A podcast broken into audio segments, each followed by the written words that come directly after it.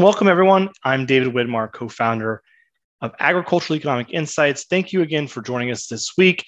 It's May the 12th. The USDA has just released its May WASDE report. And this is an important report because it's the first time we get a column in the table that projects the 2022 production year and the 2022 slash 23 marketing year. So, a lot to unpack from that.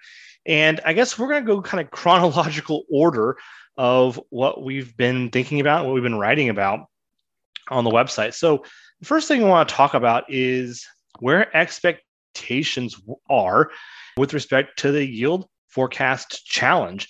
So, earlier this week, and we sent an extra email out about this ahead of the report, is what we titled it. And what's been interesting for us to watch is we had two sets of questions live for the Forecast Network. Two of them were about the May WASDE report, one for corn, one for soybeans. And expectations were that we were going to that the USDA wouldn't go above 181 bushel per acre on corn, and it wouldn't go above 151.5 for soybeans. Those were the trend normal yields, or those were the yields that you know when you think about normal conditions, normal planting conditions. That was the starting point that the USDA was using. But I think the most interesting takeaway from this is the chart that I'm showing now. And if you're listening, of course, you can hop on to the website and see the article called Ahead of the Report. And what we've observed in the forecast network itself, and this is a unique product, a unique tool. No one else in agriculture is doing this. And it's designed to help you challenge your thinking. And I think it is, you know, the red lights are blaring here. This is a good challenger thinking exercise is what do we know about the corn crop? Now, as I'm recording this, we know the USDA's backed it down, but earlier this week, this long-term question says, what's the probability of it getting above 181, this normal conditions? And we've asked similar questions in 2021 and 2020.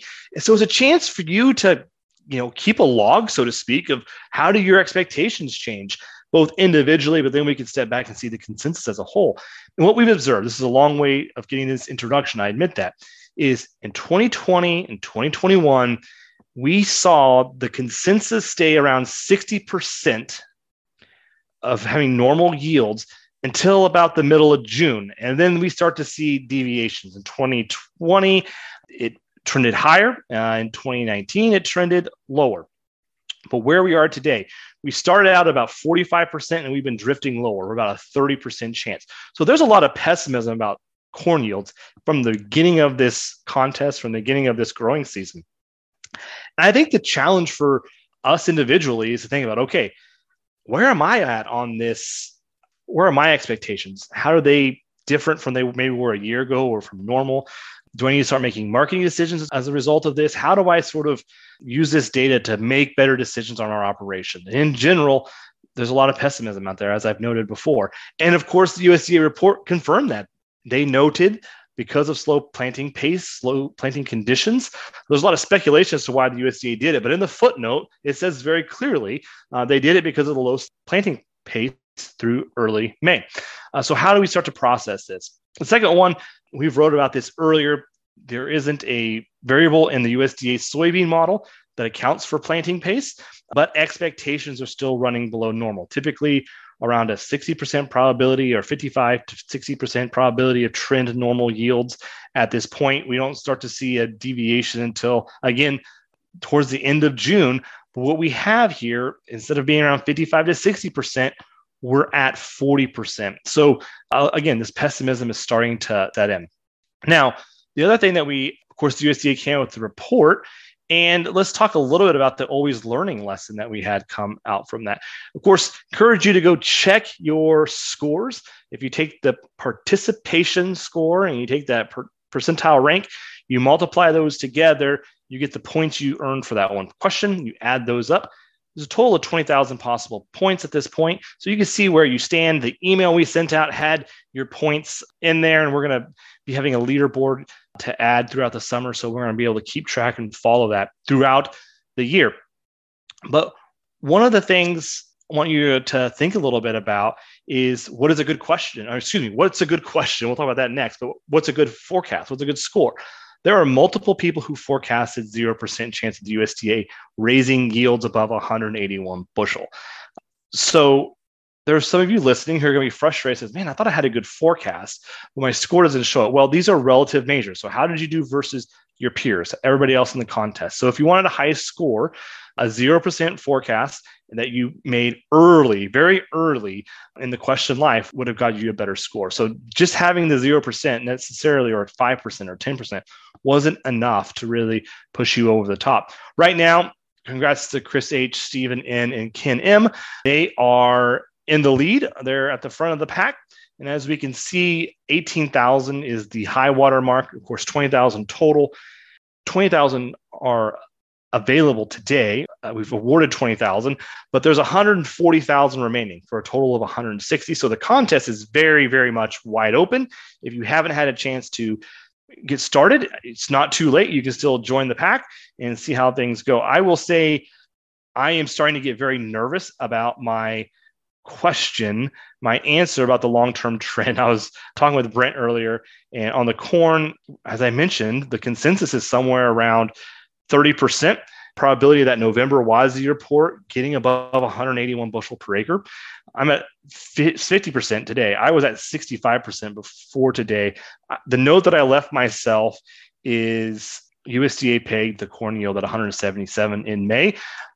I've been sharing this lesson I've learned. I need to I guess remind myself even more often. I think I get a good starting point looking at history and the base levels, but I don't adjust it fast enough. I am well above the consensus even today. I was telling Brent I won't have to go to 0% for the next month just to sort of get back in line with the middle of the pack. But I'm scratching my head because I really don't know how much we know about the corn crop at this point. You know, last year, we've talked about this before. Last year, we were ahead of planting pace and we had some sort of yield opportunity built in, and we still ended below the trend line. So there's a lot of moving pieces here. We need to be very careful as we think about what the implications are and how we move ahead from this. Lastly, I want to challenge, I want to share a little lesson I learned uh, from the always learning session of this. I did okay with this particular question, those questions that closed in May. And I want to point out why I did okay because my thinking was flawed, but I did well with the question. There are several ways we could write the yield question with respect to 181 bushel per acre. One of them is the probability of being over 181 bushel per acre, which is what we actually wrote for this May WASDE question. The second question is what's the probability of the May WASDE being greater than or equal to 181 bushel per acre? And lastly, the third one would have been what's the probability of it being uh, less than 181 bushel per acre? And I was pretty mind locked. I was pretty convinced that the USDA wasn't going to move the field goal post at this point. And so the question was number one, greater than 181. So I had a pretty low probability of that happening. But if it was greater than or equal to, I would have had about the same forecast and I would have had a very, very different outcome. And so one of the neat ways that this platform helps you do is helps you think about the uncertainty and helps you learn and reflect. And I need to be a little more cautious with how heavily anchored I was at this point of the game. I'm guess some of you are listening and probably having a very similar experience. I do know in the third version, you know, less than 181 bushels, I would have had a very, very low probability of that happening as well. And so I was pretty convinced we were going to stick around 181. That didn't happen, but I still scored pretty well. So I'm sure that'll come back to haunt me before the contest is over. And as we talked about earlier, I'm way out of the water when it comes respect to that long-term question. So I, I think I'm in trouble there. Lastly, two new questions, of course, got open. So make sure you get in there and get those forecasted right away. What's the probability of the June estimating corn yields above 177 bushel per acre and soybean yields above 51.5 bushel per acre. Of course, those are the estimates for May. So we're now in this monthly cadence where every WASDE report, we close a question, we score it, we post your scores, we send you an email, but then we also upload two new questions about the next WASDE report based on last update. So that's what we have there. I want to spend the next few minutes walking very briefly through the USDA's balance sheet and talking about what we saw from that. And I want to try to capture a couple of the highlights. You know, as I mentioned, this is the first time we have 2022 and 2023 in the right hand column. First estimates we have for that. There's several pieces I want to point out. First off, the farm average price is $6.75. That's up from 590 for the marketing year we're currently in for the last crop year. So a lot of you know enthusiasm and excitement about these commodity prices.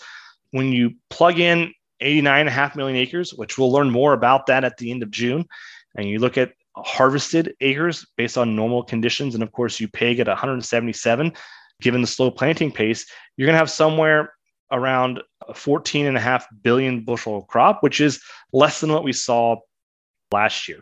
And so we're kind of going into this season with trimmed acreage, trimmed yield already. And so we're starting to set the stage for total supply that's fallen below 16 billion bushels. And so that's significant. We were at 16.4 last year. So we've trimmed out three and a half, almost four million bushels out of that. So that's a starting point. Also, want to talk about usage here. When we get all the way to the bottom here, they're projecting usage at 14.6 billion bushels. Last year was 14.9 billion bushels. So this price rationing is getting to be a real thing. We've already pulled this down a little bit.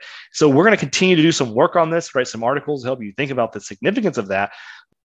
But we are starting to see usage come lower.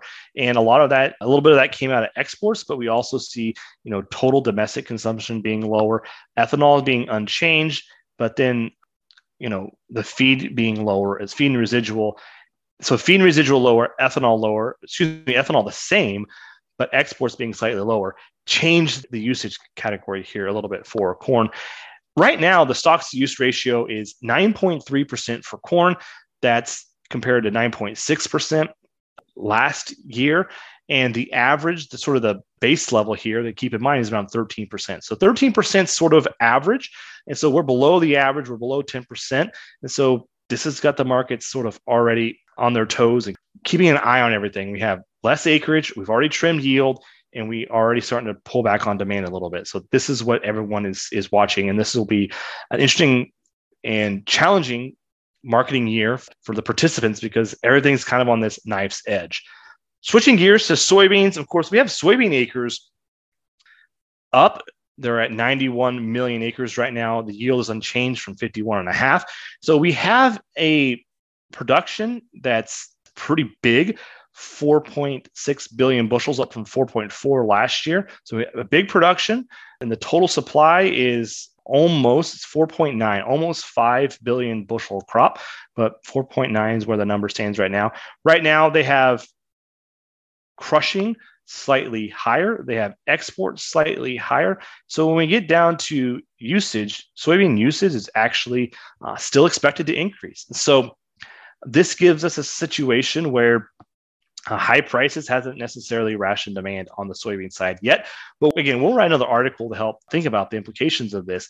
When they get to the farm market year average price, $14.40, up from you know $10.80 a couple years ago coming out of that trade war slump. We were in the high eights, low nines during the depths of the trade war. So a pretty big change here. Stocks to use 6.8% for soybeans, up from 5.3 and 21 and 5.7 from the 2020 growing season. The long run average is 8.2%. So we're a little closer, relatively speaking, to an abundant soybean situation. So this is the starting point. We're going to keep you updated. We're going to keep you informed. We're going to keep writing and sharing articles as this unfolds. But this is the starting point. Now, before we wrap up, I want to share one quote that I think I came across this this week. Thought it was a little bit funny, and that's what I wanted to share. It wanted to challenge your thinking. I think maybe it stepped on my toes just a little bit. The quote comes from the book The Great Crash, 1929, and it is if one has been a financial genius, faith in one's genius does not dissolve all at once.